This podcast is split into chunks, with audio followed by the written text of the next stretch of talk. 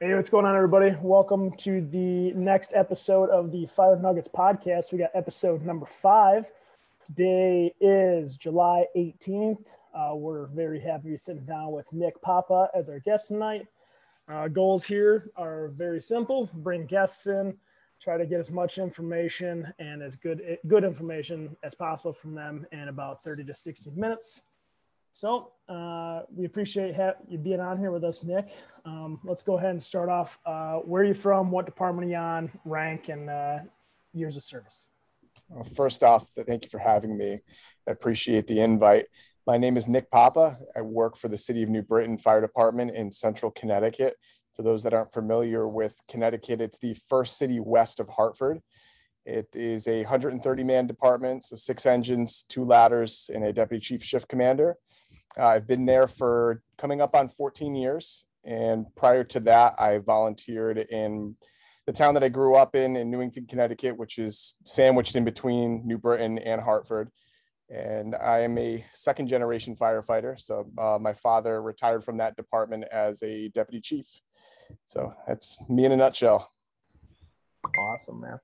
Um, so you just released a book and is it's available for purchase now, right? Correct? It's available for pre-order. It should be available sometime next month. I'm hoping, fingers crossed, that it's going to be available uh, for purchase at FDIC at the beginning of the month. But it's going to be a, it's going to be a close call. All right, you, you mind telling us about the book and kind of kind of also uh, you know along with the book, tell us about your origins of breaking down ventilation and, and, and understanding it better. All right. So this book is the culmination of probably the last five or six years of really in-depth uh, you know, research and, and, development into a lot of uh, retrospection as to my own fireground experiences and you know things that I uh, experienced firsthand and things that I actually had a hand in doing on the fireground uh, particularly those that didn't go necessarily well. Um, really, the genesis of this book and my teaching of the subject uh, goes back to when I first got promoted. Uh, my chief of department sent the, the, the six of us that were promoted to lieutenant at, at the same time the to the state fire academy they had a program called iLeads uh, that was for new or aspiring company officers and it's a week long eh, you know immersive company officer training. And each year they have a special guest come and instruct for one of one of the days usually at the end of the week. We were lucky enough that year uh, which was 2015 um, 2015 to um, we, it was deputy chief george healy from the new york city fire department now, for those of you who aren't familiar with him, he was the the, the head liaison from FDNY during the Governor's Island test uh, experiments uh, with the Underwriters Laboratory and the uh, uh the ULFSRI. So that was at the height of of the very beginnings of UL's work with uh, studying fire tactics, and that was with the the, the ventilation uh, tests that were done. So this was kind of eye opening for me because I have always been into the job and have tried to be a, a, an ardent student of the craft. But as he's talking, that was really my first indoctrination to this uh, to UL and to the studies that were being done. And to be quite frank, I was I was pretty clueless to what had been going on with those Governor's Island tests and the results of those experiments. So I was just enamored with what he had to talk about. And as as he was speaking, I really had that epiphany moment. The light bulb uh, went off, and as he's talking, I'm starting to to go through all of these these incidents in my head where things uh, had less than favorable uh, outcome, or not, not so much outcomes, but uh, when we executed certain tactics specifically regarding ventilation, you know, things didn't go as exactly to plan. And one fire in particular uh, was my the first fire I had. Uh, I was I was on where I was searching on the inside after sliding the floor to the truck from working uh, my first four years on the engine. And we were ahead of the hand line searching on that particular floor in that particular apartment. And what I, uh, once I, as we were searching, my captain anchored at the door. I reached the outside wall, and now conditions were were pretty soupy. I mean, it was a the it was a little i mean it was a, a, decent conditions. So i reach the outside wall i feel up just like you're trained to do and i find a window. So I immediately you go back to what you were initially trained on in the academy and what first pops into my head is vent as you go. So i get up i smash the window with my halligan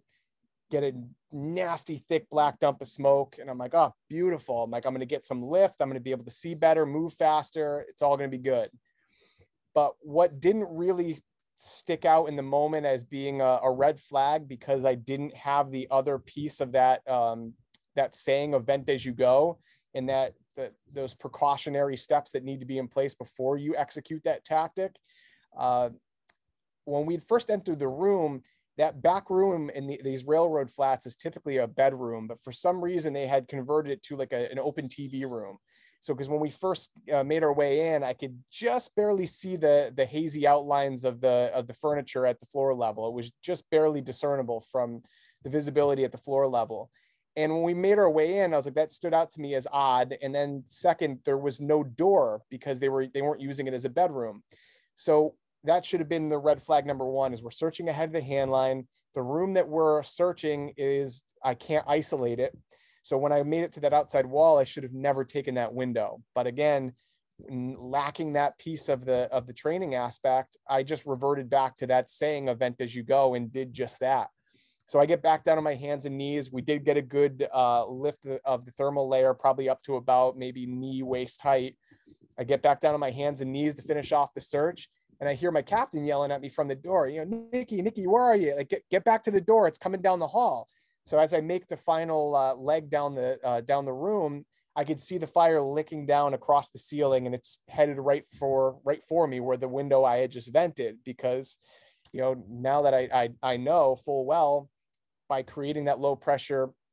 uh, outlet where I was searching without having a way to isolate my position and without there being water on the fire, I drew the fire right down on top of me. So at that moment, I'd never, and even uh, in the months after that, or the years after that, I never put two and two together. Was that you know you don't know what you don't know. So I chalked it up to like a lot of uh, firefighters do in that that instance is, oh man, that was close. It, it got it got a little sporty in there. And when in reality it was no, like yeah, it was a little soupy in there, but it was we were we were in good standing until I took that window. So once I started putting the pieces together and and examining these past fires and you know some things that I had done or some things that I had been on the receiving end of, uh, I just went headfirst down the rabbit hole of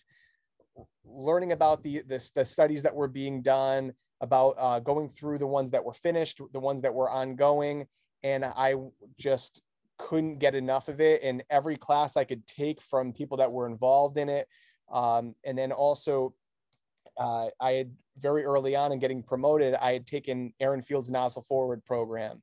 And anybody who's taken that program knows uh, that during his lecture period, Aaron always makes sure to give credence to those that came before us. And he had talked about James Braidwood going back to the uh, the you know, early to mid 1800s and his work, and you know, kind of re- it was really the probably the first uh, largely printed recognition of you know what we now kind of call the flow path uh, which he referred to as the draft. And so it was you know back that over 150 years ago it was in our literature. So this and, and, and it's basic physics. It would just we were just now kind of putting it into the, the mainstream and, and putting it into the context of our ventilation tactics and our other tactics that um, that influence the ventilation within the building and which in turn uh, changes the fire behavior and victim survivability for anybody trapped inside. So Aaron really uh, opened up uh, another door for me in in, uh,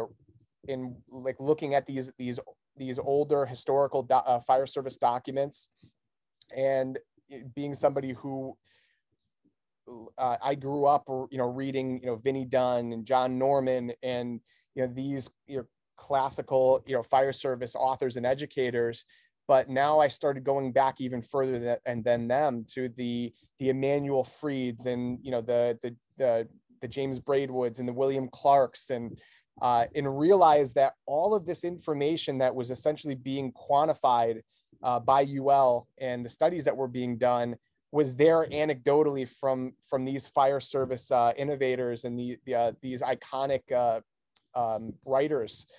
It was there all along. It just wasn't as in maybe as in depth or didn't have the data to to back it up and put the numbers to it. So I really made it my mission to incorporate not only uh, the the new data and the the research, but also making sure that that didn't eclipse uh, all of the experiences that these gentlemen had been writing about for for over 150 years. So I I made sure that they complemented one another and and it, um, made sure that people were aware that this information was here all along, but you know the the studies now are, are just putting it in a in a more clear lens, and we now have um, that data to back it up so that was uh, so I, I, put together a program that was never meant to leave my department. Uh, that I my sole mission was to put together a really basic two hour program that was going to be an in service class to, to, for my department to make sure that you know everybody was was seeing what I was seeing and to make sure that people weren't learning the hard way and, and having the same mis- or making the same mistakes that I was making as a new ladder company firefighter that those few years prior. And I sent it out to a colleague in the state who uh, uh, who's also an, an instructor, and I, I, just wanted him to to peer review it and just say, hey, like before I go ahead and and uh, at, deliver this to my department as my first official order as a as a newly minted lieutenant, Do you mind taking a look at this and giving me some feedback? So uh, you know this is done right and well. So he gets back to me and said hey this looks great. Uh, i think what you, are you're really on to something. Uh, why don't you write an article to, uh, to fire engineering about this? And I, the thought had never even crossed my mind. I mean i had you know always been uh, an, an avid reader of the trade journals as well as uh, you know the, the, the textbooks but I never thought twice about you know uh, writing an article. At least not uh, at this point in my career. It had always been um, something on my bucket list was to uh, uh to publish a, a book or to to publish something that was of value to the fire service. But I didn't feel like I was at that point in my career yet because again I was only you know probably when I got promoted I was about seven and a half. This was probably like eight years into my career. So I I did just that. I wrote an article. I sent it to him and said, "Hey, what do you think?" and he's like this is great and he forwarded on to the editors at, at fire engineering and um, it got picked up in the magazine and he said listen um, why don't you keep refining this program and try putting it uh, submitting it to fdic and again i'm thinking like come on this is there's there's no way like um i'm still uh, you know new to the fire uh, new to the career fire service and Eh, you know, I don't work in a, in a major metropolitan city. I don't work in a, hyster- a historically ghetto fire department. Uh, the chances of me teaching at a, at a place like this is just slim to none. But I threw caution to the wind and I kept refining the program. And when the uh, the pro- request for proposals came through, I th- I threw my name in the hat. And a couple months later, I get that email saying, "Congratulations, you're you've been accepted to teach at FDIC. So from there, it just snowballed, and I kept, uh, you know, refining the program. And a couple years later, um, I got asked to uh, to write a uh, a chapter for somebody else's book, and I graciously accepted and you know started writing this this chapter on on fire behavior and ventilation for uh, for another author and after I got done with it, I sent it over and he said, wow, this is really great. This is more than what I, I was looking for. Uh, thank you so much. And after I was done, I said, you know what? I'm like, I, I have so much more that's in my head that I want to get out. And I just kept writing. And before I knew it, it was, uh, eh, you know, my wife will get a kick out of this, but uh, it's like, I, I just fall, I, I get laser focused when, you know, things like this happen and it's, um, it's almost like uh, um, I just get su- I get sucked in, and it's all I can see. So I just kept the words kept pouring out uh, out of my head and onto the keyboard. And before I knew it, I had you know 20, 25,000 words. And I said, you know what? I'm like, I have enough for my own book here. And I called up the editors at Fire Engineering and said, hey, I, I think I got something here. I, I pitched the concept to them, set them the the rough draft of the manuscript, and they they dug it. So um, they got back to me a few weeks later and said, "Hey, uh, good news and bad news. Good news is we love the concept, we want to run with it, but bad news is." You're only about halfway on the word count to what we have for our boilerplate contract. So I said, okay. And I went back to the drawing board, kept uh, pounding away on the, on the keyboard. And, you know, a couple months later, uh, I had my, my working manuscript and it ended up turning into uh, uh, me getting a contract and, and turned into the book, which essentially the book is just the, the written word version of, of my full day ventilation program.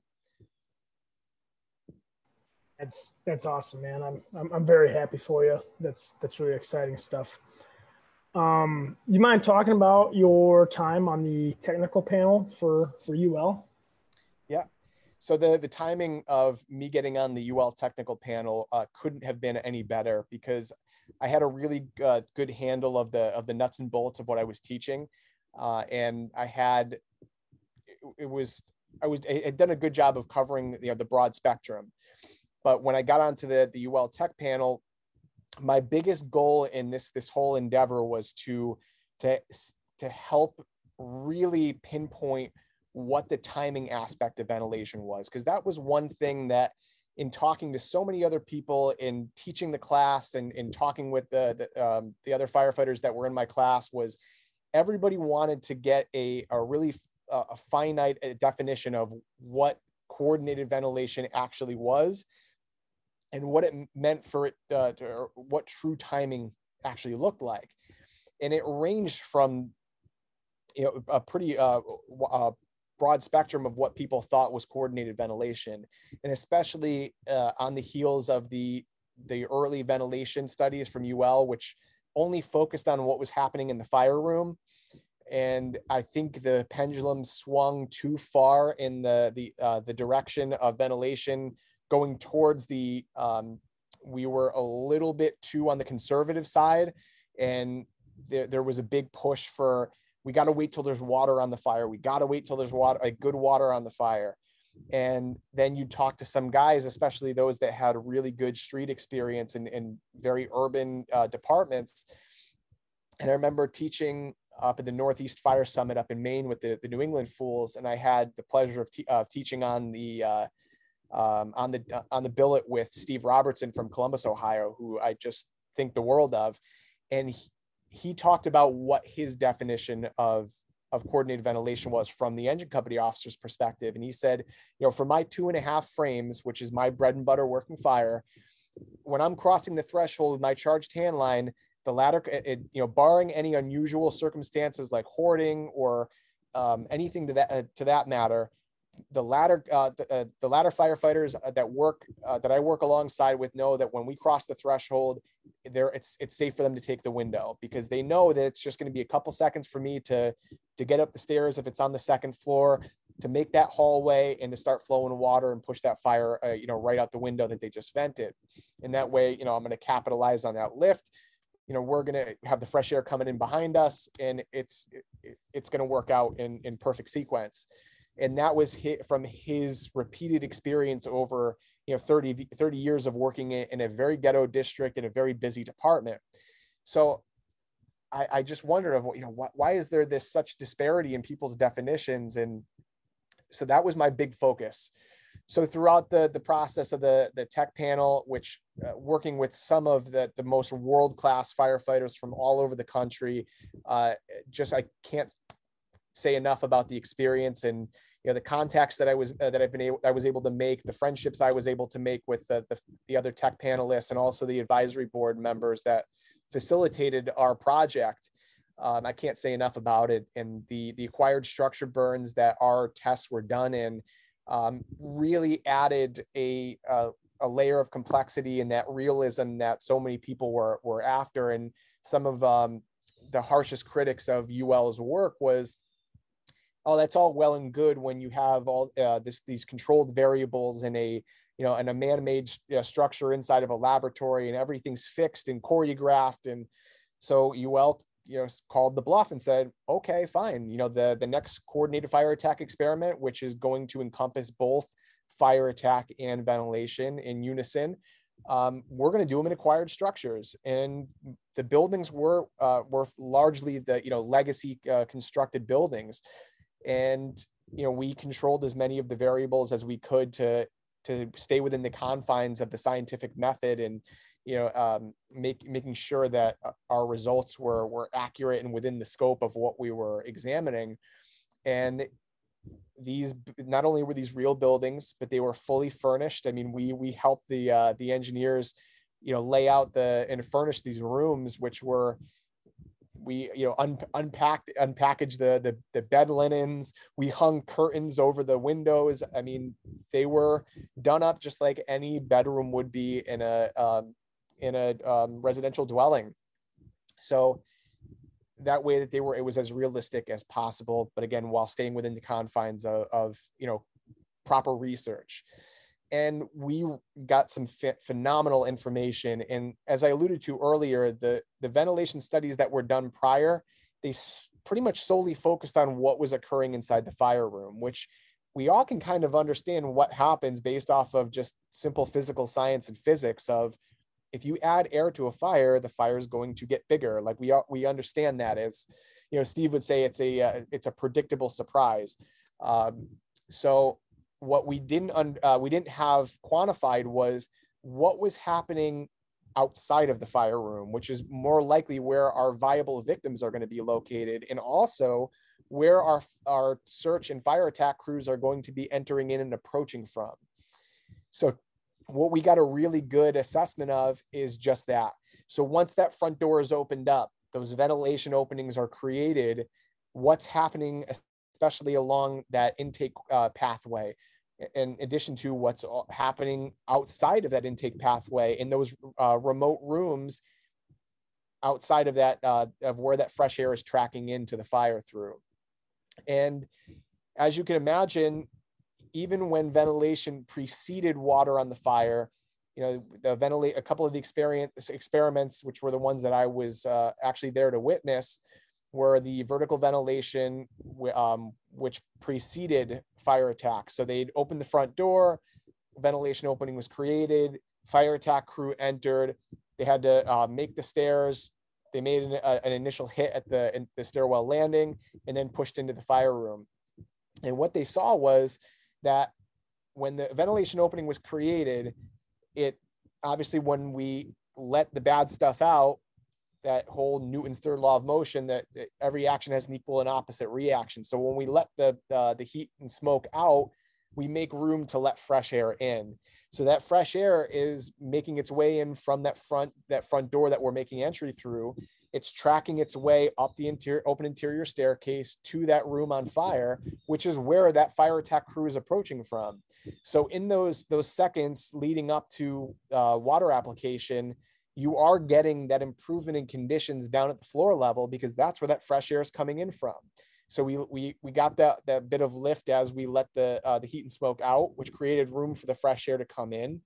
And now not only are we um, getting an increase of visibility down at the floor level, we're increasing oxygen concentration,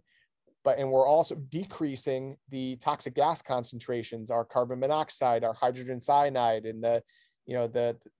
you know, the list of other mix of toxic uh, uh, fire gases. So these are all a benefit for victim survivability. And also it makes conditions that much more tenable for the fire attack crew that's making the push, but also the uh, the search and rescue crew that may be going in, more than likely taking that same path of travel to initiate their search from uh, the uh, the seat of the fire back to the the areas uh, that are are less threatened, you know, based off that hierarchy of, of threat to the the victims. And then what was also uh, very intriguing about this whole thing was what is happening outside of that intake pathway in those rooms that are remote from that uh, that approach that approach hallway. So even the rooms that are directly off the hallway if they don't have their own source of intake so if that room even if the door even if the bedroom door is open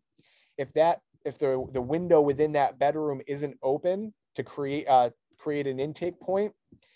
there there's relatively no exchange occurring even with topside ventilation over the, the fire room or just um, outside the threshold of the fire room in the hallway,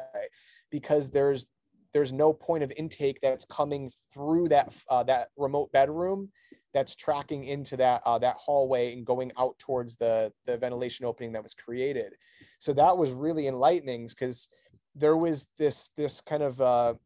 this under this misunderstanding that you know especially vertical ventilation especially if it was created uh, you know over the the hallway or just outside the fire room that we were going to have this global lifting effect of that floor.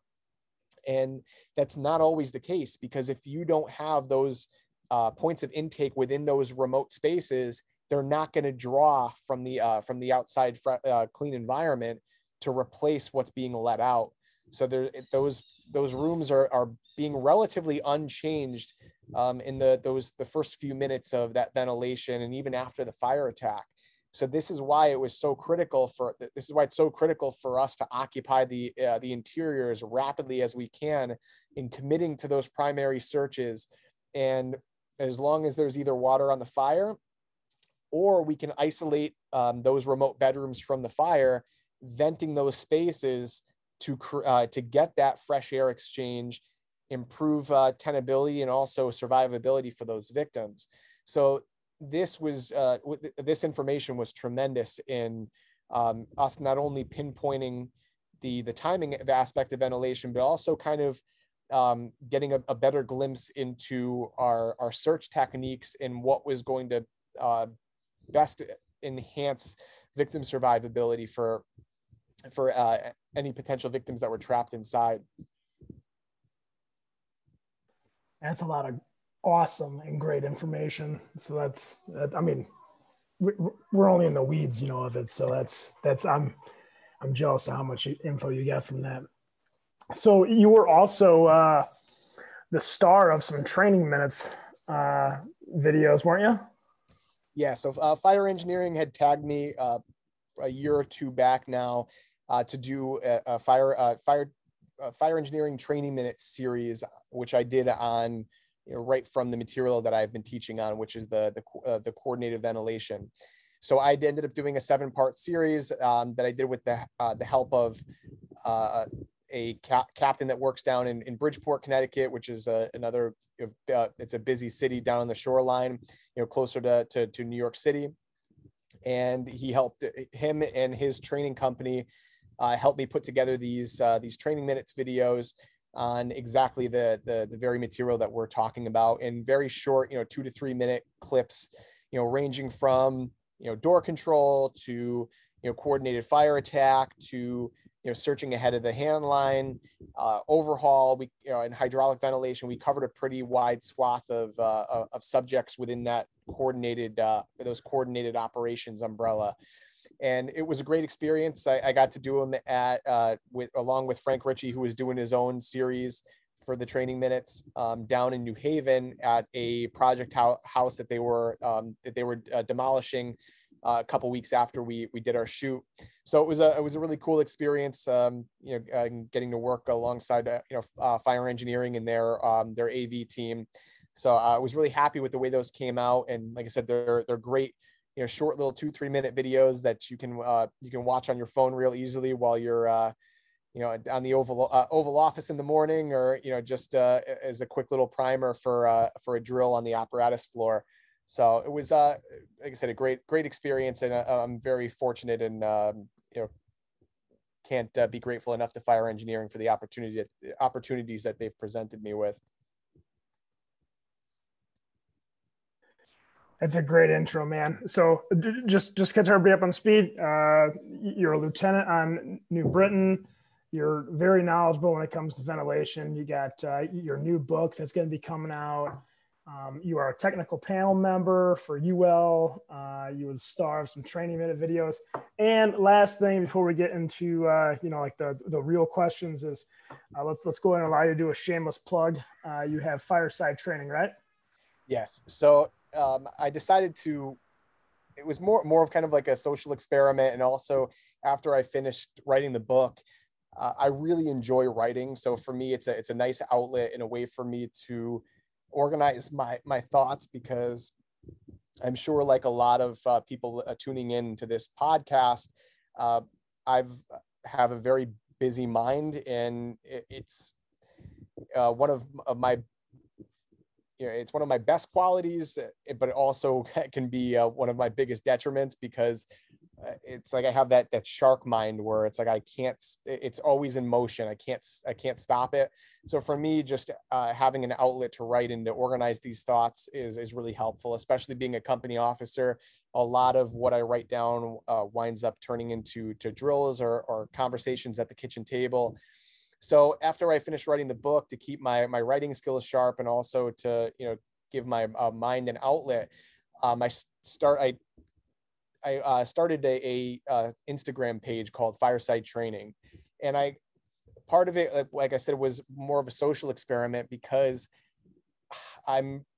I'm not overly thrilled with uh, you know where like social media has kind of gone uh, in a lot of in a lot of ways with the fire service. Um, it's one of the the best things and also one of the worst things that's happened to the fire service because I mean I wouldn't be doing this podcast with you tonight and and having this opportunity and you know been lucky enough to to meet you and uh, uh, the other fellows from uh, from Fire Nuggets if it wasn't for social media. So it's it's a it's a tremendous blessing in that regard and and the amount of information that that it provides all of us to to make us smarter and to um, provide this free flow of information it's also can can be uh, you know not i don't want to use like the word destructive but it just can be uh, a little self-indulgent i'll put it that way. So i wanted to try and change the narrative a little bit and see if we can bring a little bit more uh, professionalism and um, to try and fuse what i was doing with fire engineering because you know there definitely has been a shift in uh, in the fire service with you know the the changing of the generations and what people are drawn to now with you know the the trade the printed trade trade journals are not are uh, the primary source of um, of where people are getting their information from. A lot of it is driven by um, you know online sources, whether it be you know the websites, whether it be YouTube, whether it be the social media. So I wanted to try and kind of kick things up a notch, and you know kind of fuse the articles and uh, the YouTube videos or even like the training minutes with you know short uh, in Instagram uh, posts so I started doing I started this fireside training and my you know my my clever you know, you know hashtag if you will was fi- on fire fireside uh, fireside chat Friday. So every Friday I'd, I'd put out a post and it was usually uh, where I got the material from is whatever ever I was drilling on or something interesting I saw um, while clearing from a call or out doing area survey or building surveys at the uh, at the firehouse. I then use that to turn it into my fireside chat, which was a couple paragraphs long with a, a, a series of pictures or maybe a short video. And that's kind of where it started. And then I, I started doing a, a second post during the week on Wednesdays. And I wanted to see if if I could really gain some traction with that, and if I can, you know, you know, uh, kind of raised the bar a little bit with that. Um, and you know, it was it was fun for a while, and um, I got a you know a decent uh, a decent following but it kind of it kind of ran its course and you know I, I, still you know dabble with it every now and again but um it was more it, it's now kind of just more become a, uh, an outlet for me to you know do my announcements for you know if i uh, write a new blog post on uh, the fireside training website which is firesidetraining.org uh, so pretty much all of my uh, my activities that re- regarding my teaching or my writing um, or the book can be referenced through the website. So I've kind of just focused my writing right now to the um, these uh, these blog posts which I put up on the website, and then you could also find uh, all of my past articles and uh, the training minute series that I've done. All the links are there to to uh, access and view those, um, as well as uh, to pre-order the book. So um, that's kind of where I'm at now, and uh, you know that's where I, I, the it's not it's not a true LLC, so it's not like it's a, a full blown training company. It's more just a you know kind of a you know, just an organization that I use to just you know collect uh, my thoughts and just have a, a, a, central central place on the interwebs uh, for me to put all of my uh, all of my writing and all of my my information, uh, so people can easily find me because you know I kind of just go back and forth on a day to day about uh, you know with social media. So you know, not sure where where it's uh where I'm going to wind up with it if uh if I'm going to keep the accounts or not. But yeah, that way I'm I'm still accessible. Awesome. Well, thank you for that awesome intro. So we'll kind of start diving into these questions now.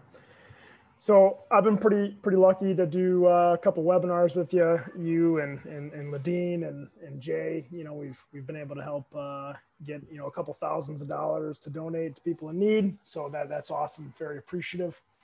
So you know, t- tying along with that, obviously, you know, with that group of people, we're all very passionate for the job, right? So where, where does your passion come from? What what drives it and sustains it? Well, being a second generation firefighter and having grown up in the fire service is without a doubt um, what made me who I am today and is the the primary source of, of my passion with fire service because uh, my uh, my father's been in the fire service you know since I believe the early 80s maybe even prior to that.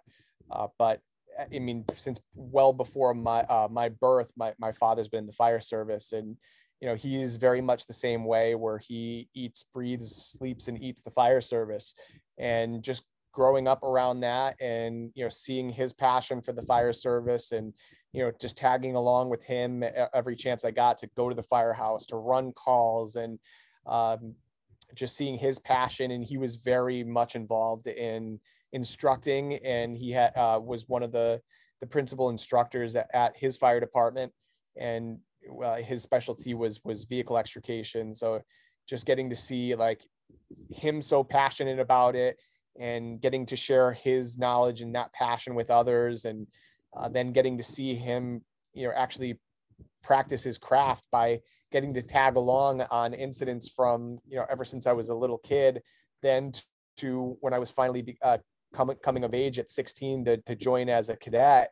um, and then getting to actually ride the rigs as well was and getting to see that firsthand and start to experience it for myself was you know just something that just solidified it even more for me because like so many kids i i just my first uh, you know vocational aspirations were were to be a fireman and i just never grew out of them and then as, as soon as I, I could you know become a member of the department myself um, it just the first time I got to ride the fire truck to a, an actual call, which um, coincidentally was a working fire. Um, you know, the night that I got sworn in uh, was a first due job, and my old man was actually running the fire as the incident commander. So it was uh, was was pretty wild, and that just was was it, man. It was if there was any glimmer of a, of a doubt or or chance that it, it it wouldn't happen, it was gone at that point, which I don't even think existed to begin with, but um, there was no chance after that. I was I was done, and you know from from that point on, it's just I've been full bore into the fire service, and uh, I, I don't think I've really ever let off the gas pedal. But I mean, when we talk about passion, clearly anybody who's tuning in tonight is is as Joey D uh, Joey D would say into the job. Uh, there there's no doubt about that. But you know, passion is without a doubt uh, some of our best qualities for for those of us that are that are tuning in tonight. Um, but it can also be uh, also a stumbling block because it can set us up for uh, for disappointment at times or, or it could get us into trouble if we don't temper it or uh, we don't know how to uh, to weave it in at, at times when dealing with certain people or certain situations which um, I have certainly experienced my share uh, fair share of because when you're so passionate about something um, a lot of the times you you have this expectation that other people are going to feel the same way because we have such a love for the job that we can't fathom uh, any other view of the job. We can't we can't even you know believe that anybody could see it as anything less than that. Um, but the thing we have to remember is that the fire service attracts people of all walks of life from all different backgrounds. And there's going to be uh, plenty of people out there that we're going to work directly with that we're going to encounter whether it's you know coworkers or if we're you know a company or chief officer that they're you know people that work under our command. Um, or you know it may be even somebody we work for um, that just doesn't love or uh, love the job like we do or or um, approach it in the way that we do uh, so it's important that we make sure that we're appreciative of you know, the the other viewpoints out there and the other you know the, the other people that we work with. And you know while i'm by all means not saying for for anybody to um, to not be who they are because uh, that's that couldn't be anything further from what i'm what i'm saying is it's just uh, there's going to be at, times where we're going to have to temper it and we're going to have to adjust our expectations accordingly and we need to make sure that we're not coming across as overzealous. Or we're not pushing a certain way. And i think uh, jay bonifield did a really great uh, uh, explanation of this during his uh, uh, podcast with you guys where you know, he said you know find something that you're that you're very passionate about that you have some experience with or that you have um, a, a, large amount of uh, knowledge base in and and focus on that. You know it's i think it was you know pete pete lund from the fdny uh, had this he was noted for saying like if you can make one thing in the uh, uh, one change in the fire service stick um you, like you've done good. And it's and the kind of the point of that quote i think he was trying to make was like change making change in the fire service is a very difficult thing to do because there's that that you know that that quip in the fire service that gets thrown around that there's two things that you know uh, firefighters hate and it's the way things are and change it's like that that, that gets tossed around a lot. Um, so it's very difficult because we have a, a there's there's tradition there's money there's personality which involves ego um, and that can be a very uh, a difficult thing to maneuver around including our own. Um, so it's a, it, it, actually imparting real change within our organizations or, or within our um, you know circle of influence within the fire service um, is is a difficult thing to do. So if if within your um, your time within the fire service, if you can make one you know notable change that has a, a genuine impact and improves uh, the membership or in, improves the service delivery, then that's something that you can hang your hat on. And and like Jay said, like you don't want you don't want to turn everything into a battle. You know whether you may know better or not. You, you know you don't want to you know die on every single hill because eventually like he says it be, you become white noise so it's very important that you you know you pick your battles um, you're very cautious and you know it's having the, the soft skills in the firehouse and in the fire service is just as uh, can be just as important and uh, beneficial to your career as you know the the knowledge and, and skill sets that we use on the fire ground because you know let's face it the vast majority of, of our time is spent um, with each other in the firehouse and um,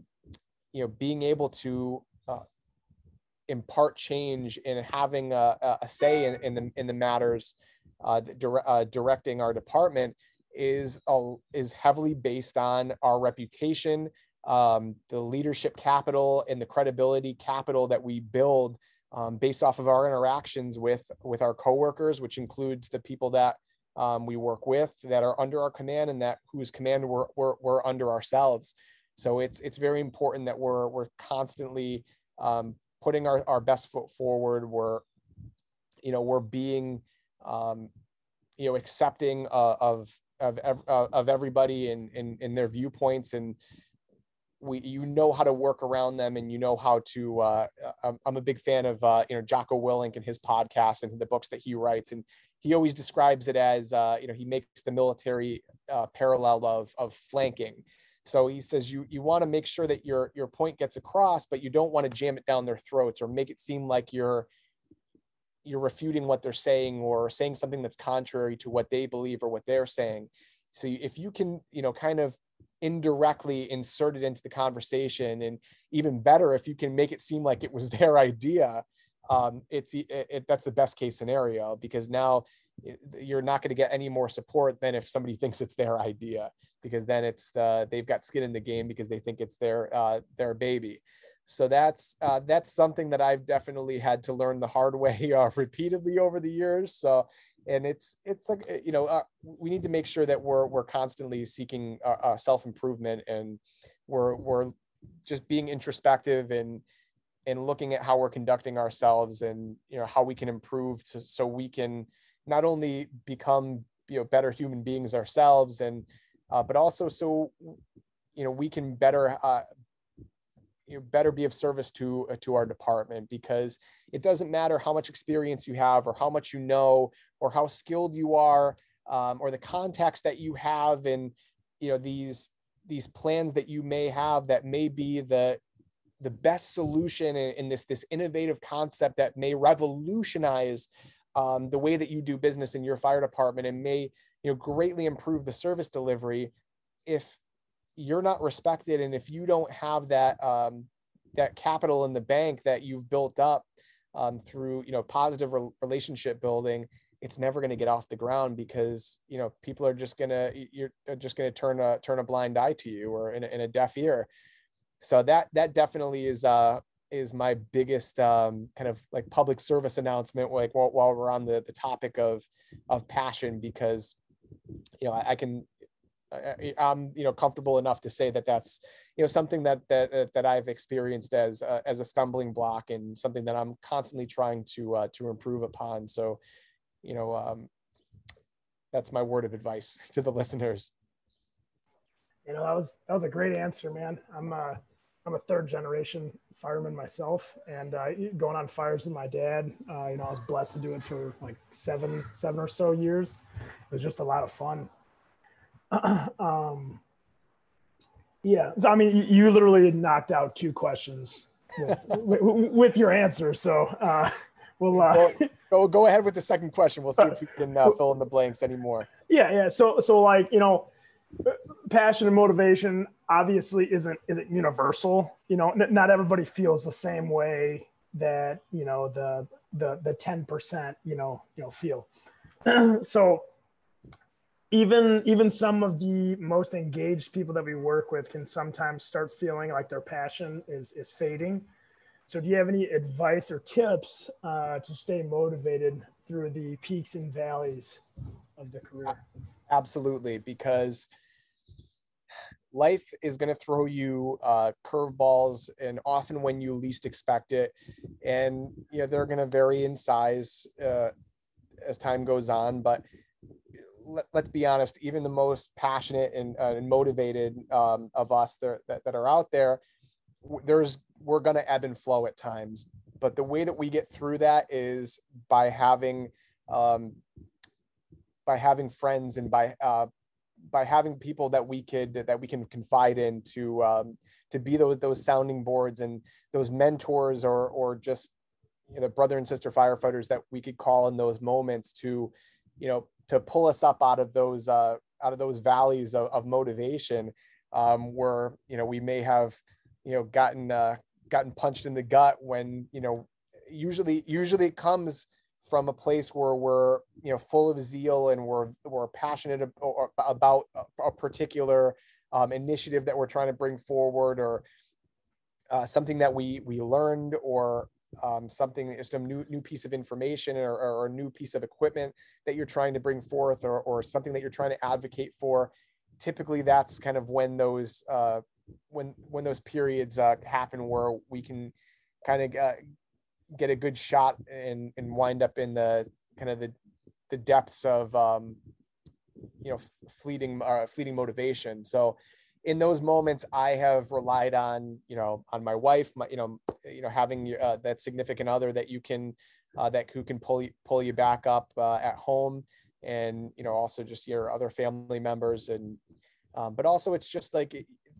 the fire the fire nuggets community among many others is, is such an incredible organization and you know having the ability to reach out to to you know, people like yourselves. I mean, just from I'm so blessed to have been brought into doing those webinars with you guys, and uh, I mean, we've had a, a group chat going between um, the two of us and Jay and Nick ever since we did. You know, we we were getting ready for that first webinar, and it's uh, been a, a good source of at very least humor uh, on a on a pretty weekly basis. So uh, having people like that that you can you can reach out to at a moment's notice that understand where you're coming from, that share the, your passion and are motivated just like you, that can, you know, help walk you through those periods and, and build you back up to get you where, where you need to be is is the best thing I can can offer. And you know that this is where the uh, the internet and social media is is such a tremendous benefit because this uh, gives us this infinite source of, of networking that we're it, just allows us to be connected from not only across the country but across the, the world really. And you know we're making uh you know, we're meeting colleague colleagues and building relationships that would have never been been possible without uh, without that that venue. So um I, that that's one positive that comes out of it. So that would be my biggest uh my biggest piece of advice is don't be afraid afraid to reach out. And no matter what period in your career you're at no matter what rank you're at no matter what uh, your circumstance everybody should have those confidants and those mentors that that you can reach out to that you know you can seek that advice from that you can um, that you can go to in those times of need because there's there's a we all need to stick to stick together and help each other out. And you know we often encounter the same the same problems and um, have the same mindset. So like i said just just re- reach out and you know make those make those relationships because they'll uh, they'll help you out substantially down the road. Um, so you're a very uh, attention to detail kind of guy. Do you feel it's important uh, for people to you know kind of take a dive into the weeds on a given topic to attain the mastery? So a- absolutely. And that was one of the other motivations of, of my book was i spent i mean i don't even want to I, I can't even quantify how many thousands of hours i have into the research and development of not only the the program that i teach but the book. And that was part of my motivation was i didn't want to make it i wanted to make it so that information was readily accessible and it was condensed in a way that was not only firefighter friendly but that was uh, that was practical so it gave the in-depth in the weeds explanation for those of us that um, that need to understand all the little nuts and bolts and all the little um, intricacies of how something works so for those that that really want to to go in depth and in, in depth and take that deep dive into whatever that particular topic is. In, in my case, it's ventilation.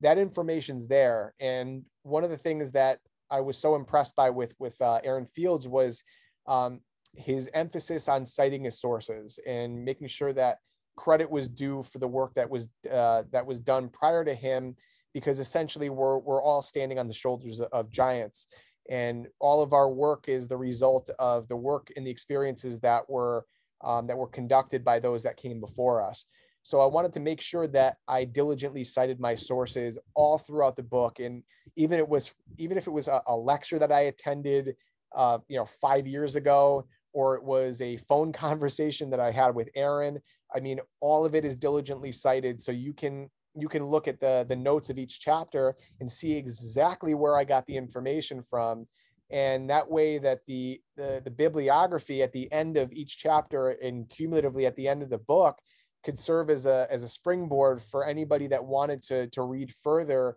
to look at where I got this information from and kind of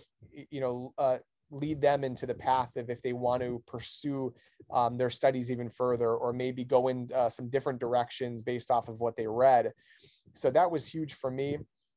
And i think it's important to to know how things work and and know the the fine details but um, I, do i think it, is it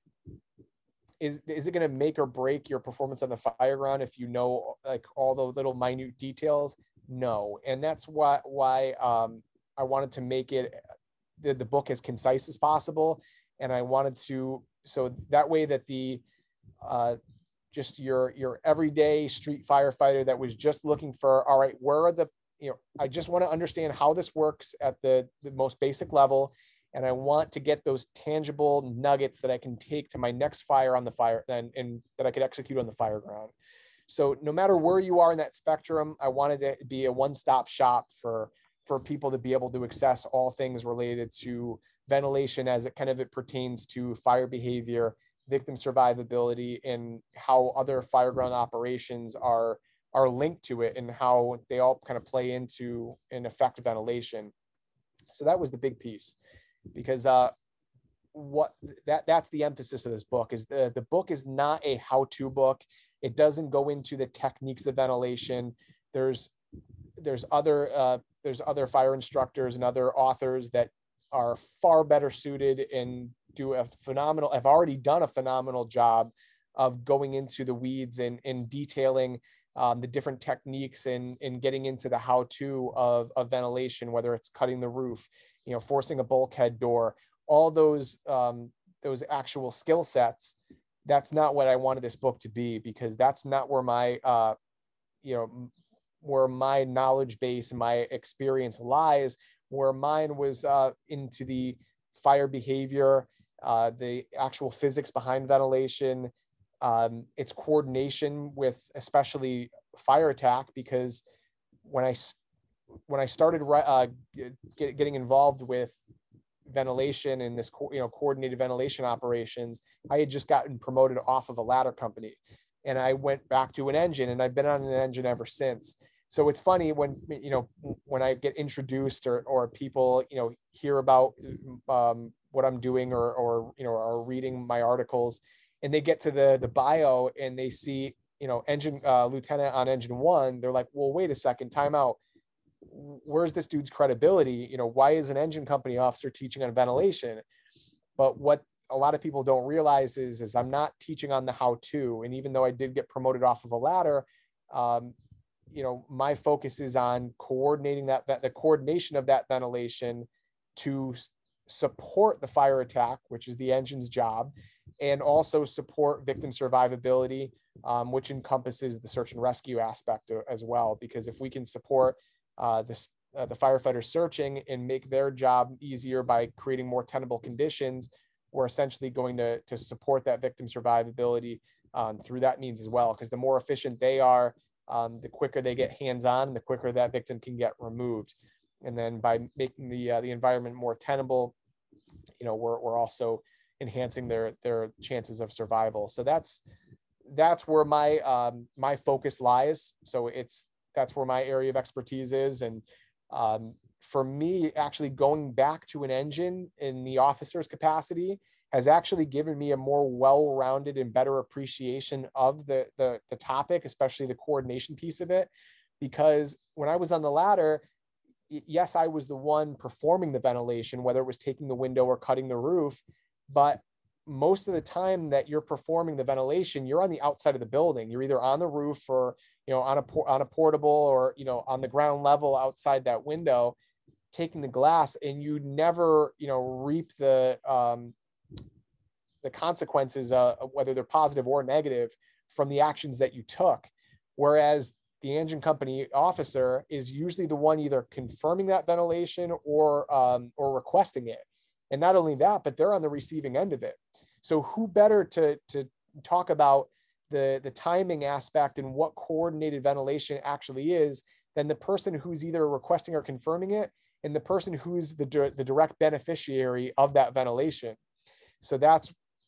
where kind of my standpoint comes from. And I, I kind of like start leading off a, a lot of times with that because now people kind of understand where they come from and you know i've had people you know take some pot shots or you know you know they, they give you the the stink eye when they're like oh you know you know what you know what's your pedigree or what's your uh, you know credibility for teaching this? Like you're you're an engine guy. And then after i give them that little uh, little explanation you, you guys like oh I, I get it. That actually makes sense. It's like yeah like it's it uh, I, I'm very much i very much believe in you know staying within your lane and you know sticking to what you know and what you have experience in. And and that's where um, where the focus of my my teaching and my writing uh, that's where it lies.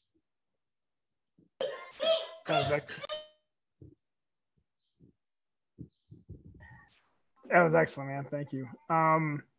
so we've obviously done a lot of talk about coordinating ventilation with attack but could you give us like a little brief uh, summary on your thoughts about coordinating ventilation with search?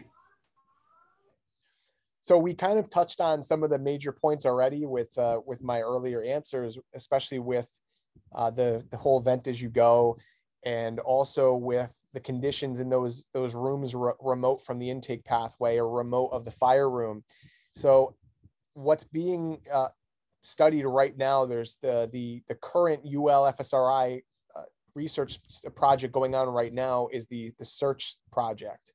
So what they're doing is focusing on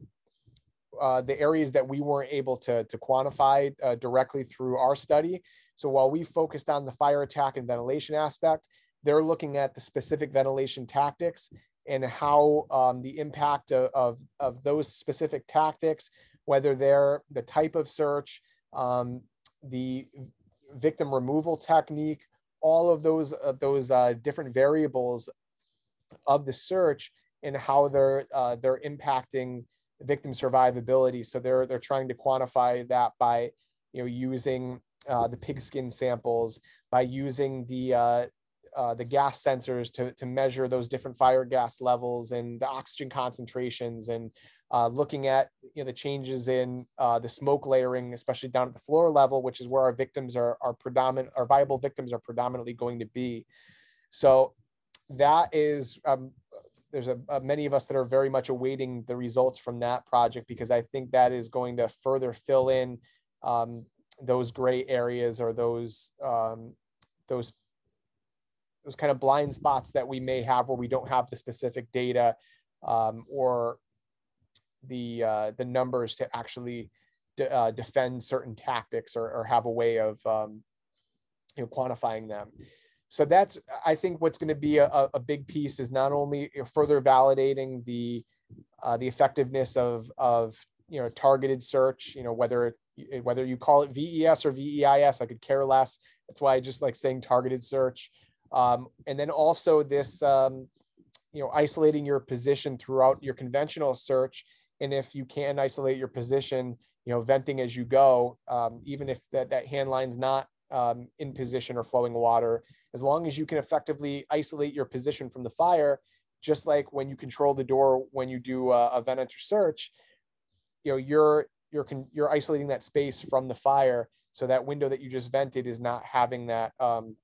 that effect on the fire and you're not creating that low pro, that low pressure outlet which is drawing the fire to your your um, the position that you're in which in doing so is now we're getting air exchange within that space. We're uh, we're preventing further contamination of heat and smoke into that room. We're bringing fresh air in letting whatever's pent up for heat and smoke out which is hopefully going to give us a nice uh, give us a nice lift or at least some improvement in visibility down at the floor level which is also going to improve um, your concentrations down at the floor level with in, in raising the oxygen concentration and lowering the, the toxic gas levels, which are all going to greatly benefit uh, any victims that may be trapped. And then also with, you know, venting as you go after you've isolated your position or after, you know, you that you know that good water is on the fire and the fire is in check. Once you take that window and you get that positive effect, now with that window being taken, depending on the conditions, that window that you vented may become a viable um, uh, means of, of egress for removing that victim from, especially if that if you're if you're on a ground floor level, if that window leads to a, a, a suitable egress point, whether it's a, a rear porch, a, a, a, suitable fire escape, or you know they can position a, the bucket of a tower ladder or an aerial ladder to that position um, or even if you have the manpower to throw a, a, ground ladder, that may be an option as well. It, it may also be that conditions um, warrant you to, to temporarily shelter that victim in place until that, that hand line gets on the approach and starts pushing the fire back and essentially covers your extraction of that victim and improves conditions out in the hallway for you. Because the last thing we want to do is, is have us isolated that room from the fire, vented, improved conditions, located that victim, and now open that door, recontaminate that space, and now drag them into the hallway, which may be um, worse off than that that room initially was in the first place. So it's going to be conditional. You know, you have to be able to size up in that moment and take into consideration where the room is that you've located the victim in relation to where you came in from, uh, the other egress options that are that uh, that are available to you, uh, the current state of the fire conditions within uh, between those points, and then um, what's the progress of fire attack. So once you've assessed all those variables and uh, you kind of put that into what's best for the victim, that's going to be uh, what your decision is for extraction or that temporary shelter in place. And I can't say enough about what uh, the firefighter uh, rescue survey is doing and now what uh, Brian Brush is doing in concert with that with his um, graduate work at Oklahoma State University. And if you're if anybody listening, which I, I would be hard pressed to believe, if you're not aware of either of those two uh, projects, I as soon as you you're done listening to this, go look up the firefighter rescue survey. Go look at Brian Brush's uh, um, the research that he has out so far and the data that that's there because the better that we understand um, uh, how victims are are faring out based off of the fire conditions and the tactics that we're utilizing to not only search for them but but remove them and how the other uh, what what the other variables are on the fire ground at that particular uh, incident. Once we understand how that all works and how they play into each other we're we're we're essentially just kind of making our, our, most informed decision and we're doing a lot of it based off of experience or the experience of, of others. But with the, the help of the data that we're getting from from these surveys that are being done and, and the research that's being done um, we can hopefully have um, more concrete data and make more accurate and more informed decisions on what's actually best for the victim based off of um, of quantifiable data. So, you know, while not everybody, you know, you know, likes the the research for whatever reason that may be, you know, you just got to look at it from an objective standpoint. You know, look at it, take it for what it is, use what you can, uh, take what you can use, and practically apply to your particular department in the way that you do business, and at the very least, you know, try to to uh, to employ it so you're not only better uh, you know better and more successful at your job but more importantly that we're uh, p- protecting life and property that much more because that's the ultimate goal of everything that we do is we're trying to make sure making sure that we have the greatest impact on uh, the victims that may be trapped and then also the, the property that we're trying to protect as well because that is the sole reason that we exist is for the uh, to accomplish those uh, those two pieces. And that is exactly what the, the research aims to do and what hopefully that data is going to um, going to help us improve with. Thank you for that man. Um, so it from from your opinion when it comes to ventilation what are we as the american fire service doing well and what do we need to work on? I think with a lot of things, uh, like other things in the fire service, especially in the American fire service, what we're doing well is that we're, by and large, the the level of aggression, um, or if you want to use a more professional, uh, uh, you know, phrase for that, is you know that mission-oriented mindset is very much there, especially for the folks tune, uh, tuning into this podcast. The but where we need to make make sure is just like with passion that we're tempering that and that we're making sure that the timing piece and the coordination piece is what um, what is ever present especially when it comes to ventilation because the timing aspect because there, there's there's three primary elements elements to ventilation being successful. It's the correct timing the, the, the correct location of the opening that we're creating and the correct amount and the one that's the by and large the most important out of those three is the timing aspect, because uh, that truly makes or breaks the the outcome of that ventilation and whether it's successful or not, and you know um, whether or not we have it's an, an intended effect. So that would be where, where I think we need the greatest attention placed, and where I think we could stand to to improve the most is just making sure that we are you know, following those those those three C's of, of fireground coordination or you know those fireground operations, which is coordination, communication, and control. So we're making sure that the the actions that we're taking are communicated, so we we we know what each other is doing, especially if you don't have um, well-established SOPs and SOGs. You know, you don't have those unit and riding assignments that that are providing you with that playbook and that baseline to operate off of. That's where communication is even more important for you um, you know, that we're making sure that we're coordinating fire attack, uh, search and ventilation, so they um, that they complement each other, and that they ultimately in, uh, improve tenability and victim survivability, and then also that we're we're controlling the environment as best we can, because obviously we're we're always behind the eight ball when it comes to to fighting fire because the fire has home the home field advantage. It has a head start on us, and you know we may or may not know the terrain. You know we're we're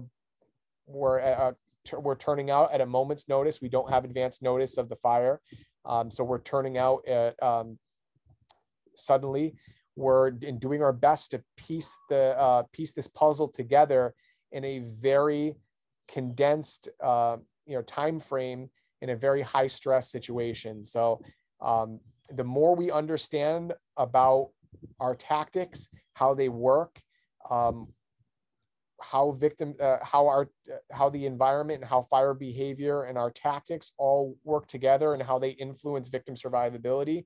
The more we understand about all those components and how they're interrelated the better our decision making is going to be. You know and then and that includes building construction too. I mean i, I truly feel that in addition to the how to and, and having uh, the techniques and, and the skill sets to be able to execute the job having the knowledge of fire behavior and also building construction, those two are the uh, are the,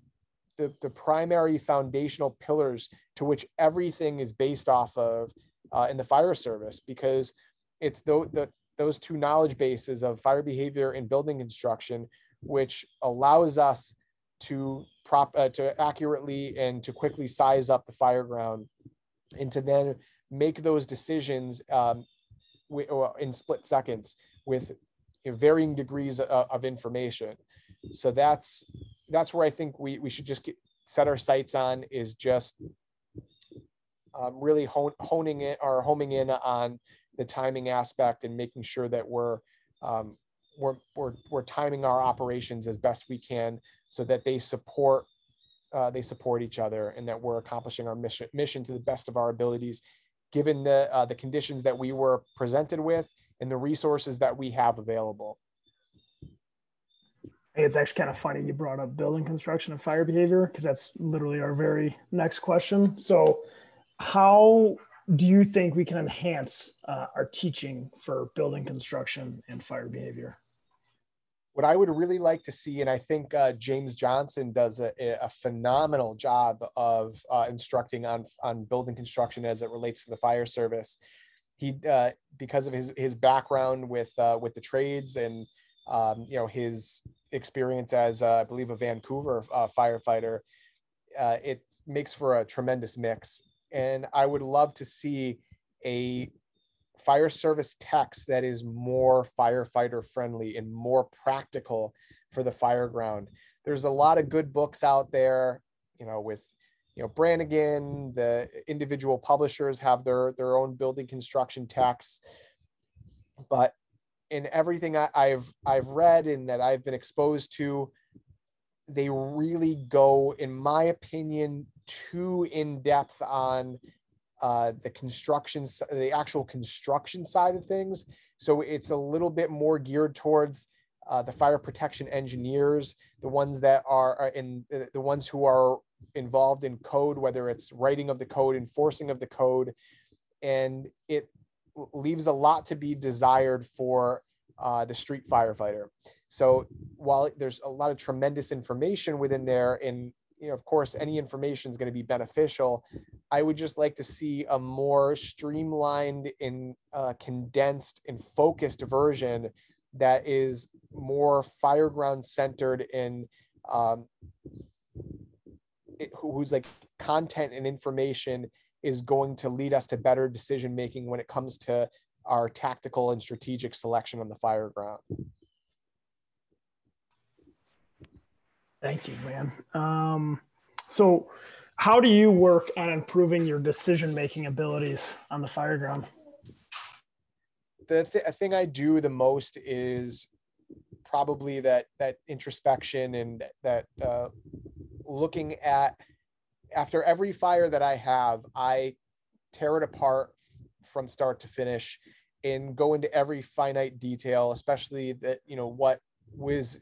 in my purview of uh, things that I did and things that I was responsible for, because we're we're our own biggest critics, and um, I think to really improve oneself, you have to be brutally honest um, when you're evaluating yourself and your own performance. So I try to be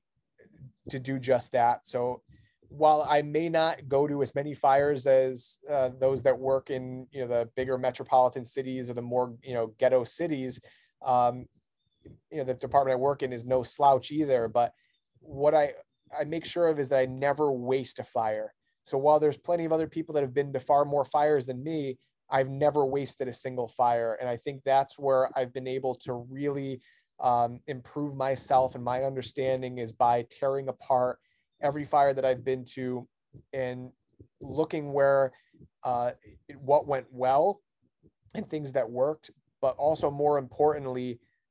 what what needed improvement and where um, I could have made better decisions or improved my performance because only through having that that brutal honesty can we identify those weaknesses or identify those shortcomings and then look at how do we we progress and how do we improve from there? How do we you know um, those cover those blind spots for the future? So that that's definitely my biggest focus. And then also uh, because fire duty from for a lot of us uh, you know ebbs and flows and has historically kind of trended uh, more downward over time it's Im- more important than ever for people to tap into uh, the other uh, the other fire companies and the other groups that work on our department and even you know people from other departments. So when you go to the firehouse if the crew that you're relieving went to a fire the day before or the shift before you better be picking their brains to make sure that you find out everything you can about that fire. So you're getting that secondhand that vicarious uh, um, fireground experience from those individuals because it's amazing the things that you can glean. And especially the if the individual who's who's uh, recalling that fire that they went to the more information and detail that they can give the more vivid imagery that they can provide for you um, the more realistic it makes for you in your mind. And uh, one of the the things that uh, that I uh, that I've been paying close attention to now and, what my kind of focus of study is is um, like the the whole performance aspect, especially the mental performance. And I very closely follow what Jason Brezler and his team at Leadership Under Fire have been doing, uh, as well as you know gentlemen like Rick Rick George and you know fire uh, the firefighter resiliency training, uh, in in going down that whole rabbit hole of you know the books like On Combat with Colonel Dave Grossman and you know reading books like uh, Peak by uh, um, Anders Ericsson, uh, those type of books that go into you know how the brain works and how we uh, de- you know develop expertise and um, how we become proficient and develop expertise um, and how we become high performing. I think that's critical. So w- this whole thing about performance imagery, the the highest level athletes or the, the people that are at the pinnacle of whatever their their field is, they regularly um, perform this mental this mental uh, imagery. So take an athlete for example it could be them watching film and then them imagining uh, if they're a, a, a, wide receiver them running a particular route and and completing the uh, and completing the reception. So it's and the, the way that this works is the more vivid uh, the imagine your imagination the more um, details you're able to to put into place the more of your senses that you can invoke. Uh, the way your brain works is if you've done it uh, well enough and you've made it vivid enough your brain can actually uh, store that as as an actual occurrence. So it stores it in your mind almost like an actual event that took place. So while obviously nothing ever replaces firsthand experience if you conduct this performance imagery with enough frequency uh, and, and, enough vivid imagery, uh, you could actually trick your mind into storing that um, that event like its own memory and its own occurrence, um, and you're basically getting mental reps in. So in lieu of you know being able to get hands-on training, or in lieu of um, that actual fireground experience, because we unfortunately can't control that, um, you can build those mental reps uh, by doing that. And part of that comes from you know uh, learning from others and their experiences because you know i was able to to execute a tactic that i learned from another uh, fire officer from a story that he had told about a fire that he had been to um, and i was able to recall it in a, a, in a moment of of high stress where there was a,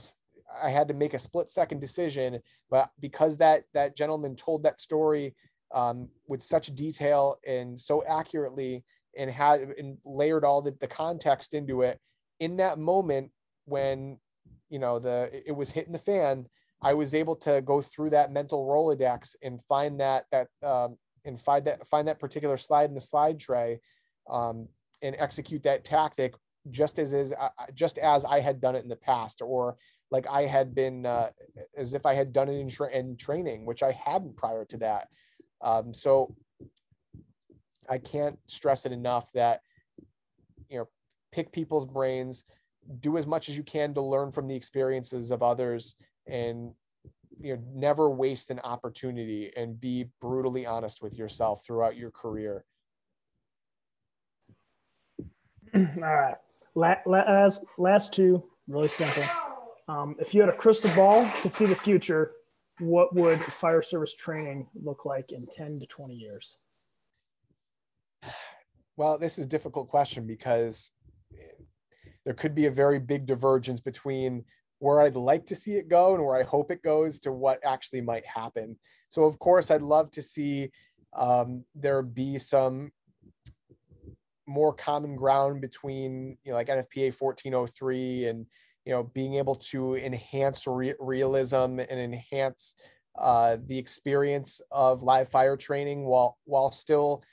uh, maintaining an acceptable degree of safety, um, and also, you know, hopefully, with I know some states are are far more stringent than others when it comes to the environmental uh, protocols that they have to follow and the restrictions that they're bound by. But I'd love to see us become more like the military uh, with how we uh, how we view training and how we execute training, because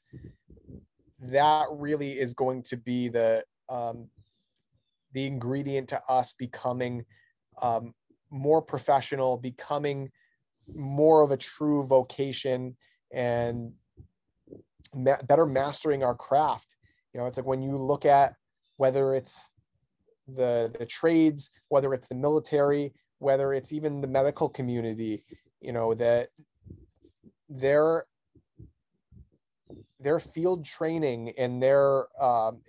their their hands-on training is actually being uh, being out there in their particular uh, arena executing the tactic under under real conditions. But for, for some reason the fire service is bound by just a different set of rules when it comes to this. And the it, it seems like the fire service and uh, the government uh, agencies that uh, that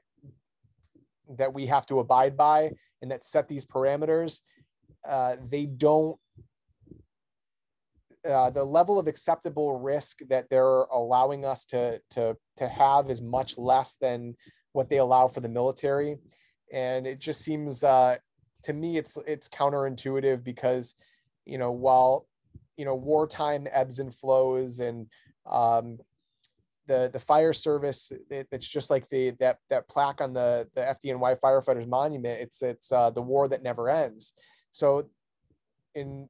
communities all across the country they're going to fires. That that doesn't change. There's that that wartime is is is, is infinite. So we I th- again I'm not saying to that that death or or injury is acceptable in training but I think we need to um, take a better look and, and be a little bit more uh, realistic in, in, our view towards towards risk in training and what is is truly acceptable and and to what is truly needed for us to to become uh, reach that that next level of professionalism and, and achieve that same that same standard as as uh, our our brethren in the, in the military that's a great answer, man. I'm, I'm, I'm really hoping too that we, we stick down the path of like true uh, you know, hands-on training versus you know video-based stuff. Right. You know. And, that, and, that's what's difficult too is uh, again the the silver lining of the pandemic was uh, the creation of the the, the Zoom you know, platforms and webinars and which has brought instructors to to all corners of, of the country that may ne- never have had that opportunity to reach those individuals because of the, the amount of cost involved in, in flying somebody out. Um, so now you have instructors from all over that have in, like an infinite reach now. So that's been incredibly beneficial. But I really hope that it doesn't become this uh, this cop out and this easy button for the fire service to tap into and say, oh, you know, we can just uh, we'll, we'll just we'll just zoom it, you know, and everything becomes uh, you know web based and you know webinar based and there this is a this is a vocation. It's a hands-on you know dirty profession that requires uh you know training that that mirrors that as much as as as possible. And i think there's a, a lot of folks out there um, many of whom are involved in the fire nuggets organization that are trying to do that as much as possible given the, uh, the current uh, parameters that they're that are in place. But I, I really hope that uh, we continue to advocate for the importance of of quality hands-on training and the need for realism to to making making sure that we uh, we're as prepared as possible so we can provide the highest level of protection for the communities that we all work for. Because and and to be honest with you uh, they, they, we want to throw around the, the the safety word and everything and becomes uh, you know safety driven when it comes to these restrictions and these parameters that are put in place. But ultimately the the way that we come become the most safe the way that we can improve safety the most is by being the best at our job. The competency and proficiency is to me is the pinnacle of safety. The better you are at your job and the more skilled you are the more knowledgeable you are the safer that you're inevitably going to be. While you know we can't control uh, every variable of the fire ground, and there's going to be some things that are inevitably out of our control, regardless of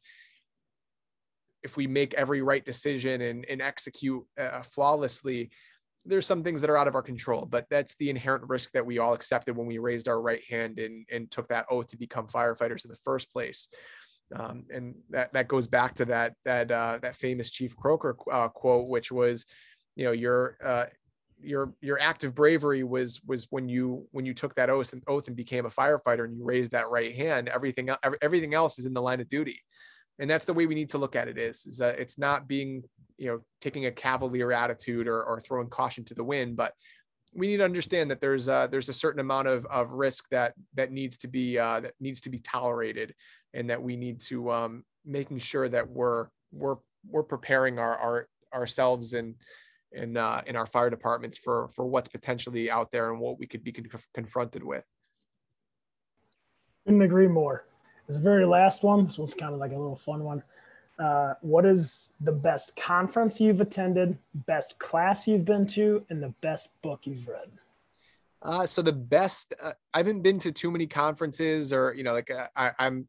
the best uh, like seminar conference uh, I, think I've been to was uh, the the Joey the Joey D Memorial uh, Seminar that um, uh, Joey's father, who is a retired uh, deputy chief from uh, FDNY as well, uh, he puts on. His his parents are tremendous, tremendous people, and after you know Joey tragically succumbed to the effects of his injuries from the Black Sunday fire, his parents went on a mission to make sure that not only uh, Joey's legacy was was kept alive, but also to prevent uh, such a tragic incident from from occurring again by uh, starting the, this Joey D Foundation, which is heavily funded by the the conference and you know by other activities that uh, that, that, go on throughout the year, in addition to uh, gracious donors. Um, but the point is is to to put the uh, the PSS, the personal uh, you know uh, safety systems, and the the bailout ropes in the hands of firefighters across the country, especially in areas that don't have the financial means to do so, as well as the training to make sure that uh, uh, they're competent in using them. Um, if God forbid they have to put it into practice, and the uh, I've been to that that conference for a few years. I'm actually attending again as you know to for the lecture and for the hands-on this this year in the fall and it's just a phenomenal, uh, f- phenomenal organization, phenomenal seminar that they put on. And the first year that I went out, I mean, you couldn't have asked for a better lineup. You had Jerry Tracy, John Norman, and Mickey Conboy all lecturing under the same roof on the same day. I mean, talk about a, a trifecta of some of the, the biggest legends in the, in the, in the modern fire service. And um, I mean, the the nuggets that were dropped that day was just incredible. And it's a because it's a, a smaller, more regional conference. It's much more personable, and uh, you, you are able to interact with the instructors, and you know from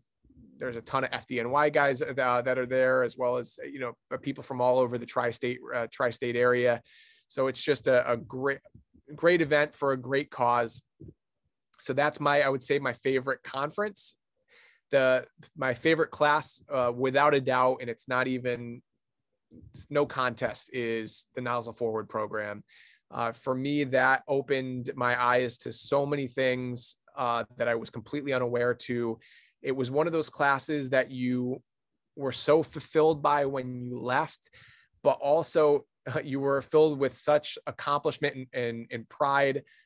in what you just did over the, the, the past 22 hours, but also um, you were pissed too because I was so mad that what uh, that I hadn't learned those skill sets right from my first day in the fire service, because to me the skill sets that I learned over those 22 hours were so critical and so impactful to um, the way I operate today, and you know the the the, the knowledge and skill sets that I've been able to pass along to the people that I work with.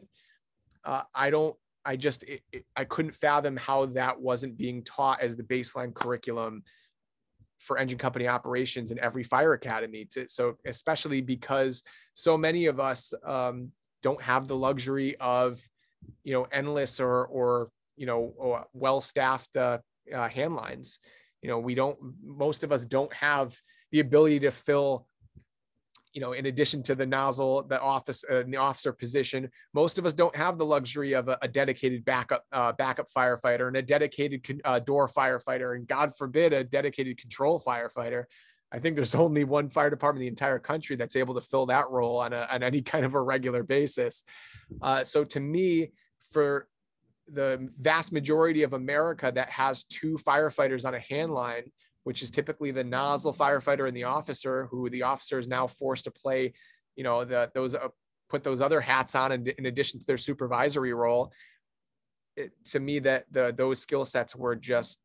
invaluable, um, and uh, Aaron has become a, a, tremendous mentor to me, and you know I can't thank him enough for that. So I think he's his instruction and his uh, mentorship have put me on the, traje- the trajectory that led me to being on this podcast with you today and the things that I've been able to accomplish and the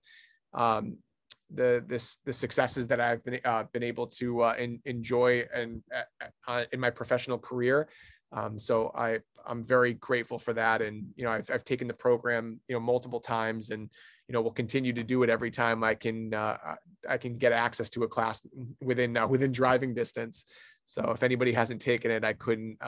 advocate for it enough.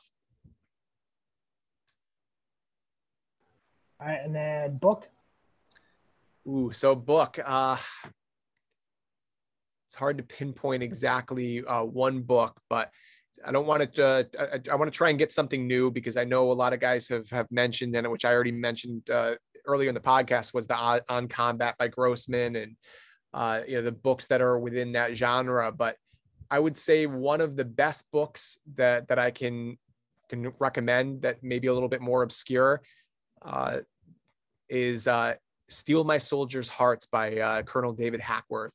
So for anybody that follows Jocko, uh, Colonel Hackworth is the the one who who basically was the the predecessor to Jocko and where he uh, found the the biggest amount of influence from when he wrote his books and developed his leadership principles. And that book, Steel My Soldiers' Hearts, goes into um, when he took over uh, an infantry or uh, an infantry regiment in uh, the heart of the Delta during the the Vietnam War, and it was when he got there, it was one of the most underperforming uh, regiments out there. It was set up in the middle of a minefield. Uh, when he got there, every, like guys were out of uniform. There was guys that were there. They were facing multiple casualties a day for people just strolling, uh, strolling across mines because they had of where they'd set the the, the camp up and uh, the lack of provisions that were put in place and uh, there was no training, there was no discipline, there was no nothing, and the uh, the the commander that he was relieving was a your stereotypical um, uh, ticket puncher who was just trying to you know make his way up the chain of command uh, the fastest way possible uh, um, without doing you know much as as little heavy lifting as possible. So when he took it over, being a hard charging combat veteran from Korea uh, and coming from when he first started out in the the post World War II era military. Uh, he came from a, a, very strict, regimented, highly disciplined uh, infantry platoon, and he took those same principles and, and applied them uh, with some serious protests to the point where there was uh, there was rumors going around that there was a bounty on this guy's head uh, from his own guys, and he completely turned that that group uh, that regiment around into a, a, full 180 and turned them into the highest performing um, infantry regiment in the entire Vietnam War uh, because of the values that that he put in place. Um, he renamed them. You know, he he he called the he changed the name to the the hardcore because every every uh, regiment had a, a letter designation and theirs had like a very uh, like nondescript uh, you know name to it prior so he gave it some you know some personality and changed their name to hardcore and then just put in some some real hard charging training and just unwavering discipline and just very progressively started implementing changes you know two two new things at a time was his rule. And he just he held the line. And despite the protests, despite the death, the, the death threats, um, regardless of how legitimate they may have been,